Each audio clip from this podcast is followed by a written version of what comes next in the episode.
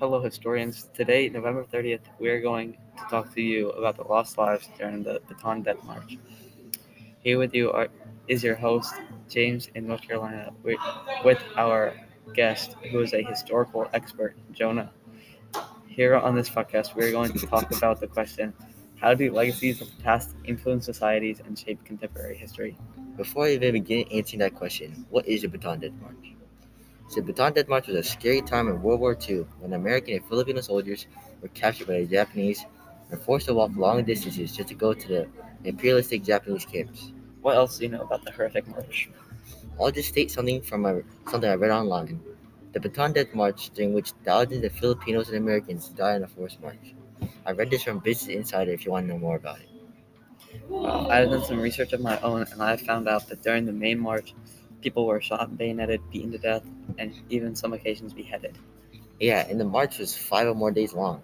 My ancestors were a part of this march, and my dad told me a whole lot about the death march. So he said, apparently the soldiers were divided in groups of 100 people. I also heard that many of the soldiers had to walk 60 miles and had to suffer through miles of tropical heat, which made war wounds and illnesses worse. I have also found an image where there is a long line of prisoners carrying these logs with cloth at the bottom. Can you tell me more about this? Well, if you think back, those prisoners were obviously the troops, so I'm almost certain that it was just physical labor and punishments the Japanese gave the soldiers. What do you imagine they were carrying? It looks heavy because of the fact that they need two people. Well, let's take a look and analyze it real quick. Okay. So if you think about it here, the soldiers were carrying logs with cloth hanging off it, but something is weighing it down. It can be materials, but it doesn't seem so uniform. So dead bodies? Precisely. Wow. Were they carrying them for burial or were they disposing of them? Well, it can go either way. Let's not forget the Japanese were merciless here, but they were most likely for a burial, because there wasn't a clear image showing the photo for the bodies to be burned. What was the number of fallen soldiers? I can imagine a lot, but do you know the uh, main cause of death? Around 30,000 soldiers, both Filipino and American, died, and the main cause of that was starvation disease. They were never really given treatment at the camps. Dang, that seems horrible. Do you know why the Japanese weren't able to support all these prisoners? The biggest reason was because they never expected so many soldiers to be captured and put on the march. They did not have enough resources and medicine to help. Also, maybe they just didn't want to want to help and prioritize themselves over the people who marched. If you're a Japanese soldier, would you have helped them?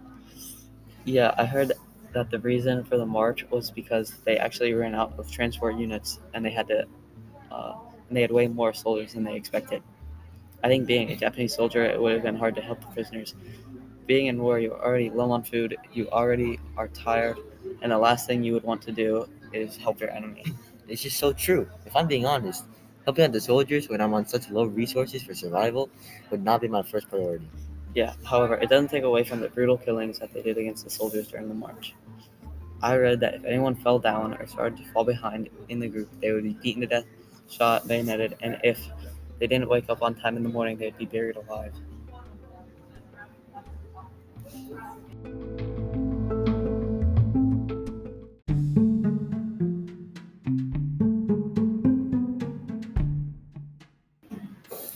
So something that I found to summarize the way the soldiers felt at the time was this quote from an interview from a man who experienced it himself. What was his name? His name was Lester Tenney, and he said, number one, we had no food or water. Number two, you just kept walking the best way you could. It wasn't a march, it was a trudge. Most of the men were sick, they had dysentery, they had malaria, and they had a gunshot wound. Dang, that seems hard to deal with. I couldn't imagine being in a different country fighting a war but having no food or water. Yeah, most of them were sick too, apparently. Now that we know more about these brutal deaths from the march, why did they even do it in the first place? So Bataan Death March was mainly because it was a part of the onslaught of attacks by the Japanese to begin conquering areas to satisfy their hunger for land. Within hours of the bombing of Pearl Harbor, Japan already started invading the Philippines. Yeah, Pearl Harbor was the main cause of America getting involved in the war, and many people had to die because of these attacks. There was also the Battle of Corregidor, which involved the Japanese versus the armies in the, in the Philippines.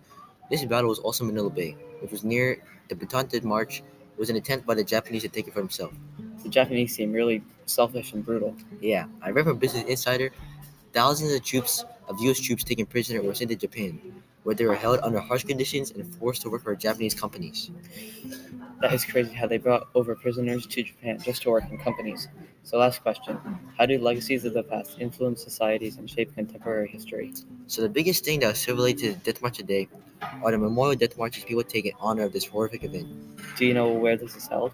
So many people march in honor, but some of those popular ones are always held in the White Sands and Missile Range in New Mexico to, ter- to have a sandy terrain to walk through.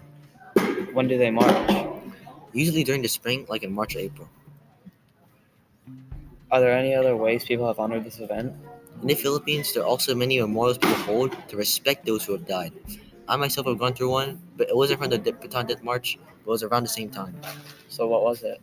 Like we mentioned before, the Battle Corregidor, there was Corregidor Island, which is pretty interesting to explore. I would recommend it because I ate flour next year, which is pretty good. What are the relationships like now between the Philippines and Japan? They're pretty chill with each other now. Japan and the Philippines exchange cultural values and stuff sometimes, like food or TV shows. So they are currently not on hostile terms. Any last ways people have honored this death march? No, not really. So let's sum up everything that we've talked about. So first, what were the conditions like that they went through during the march? Really harsh. People were beat, some died. It was like hell on earth for these people. Yeah, around a week long. Seems tough. And the Japanese did this because they wanted land. They were quite greedy at this time. The memorials were held and people were honored for sacrificing their life. Okay, thanks for listening, historians. See you next time.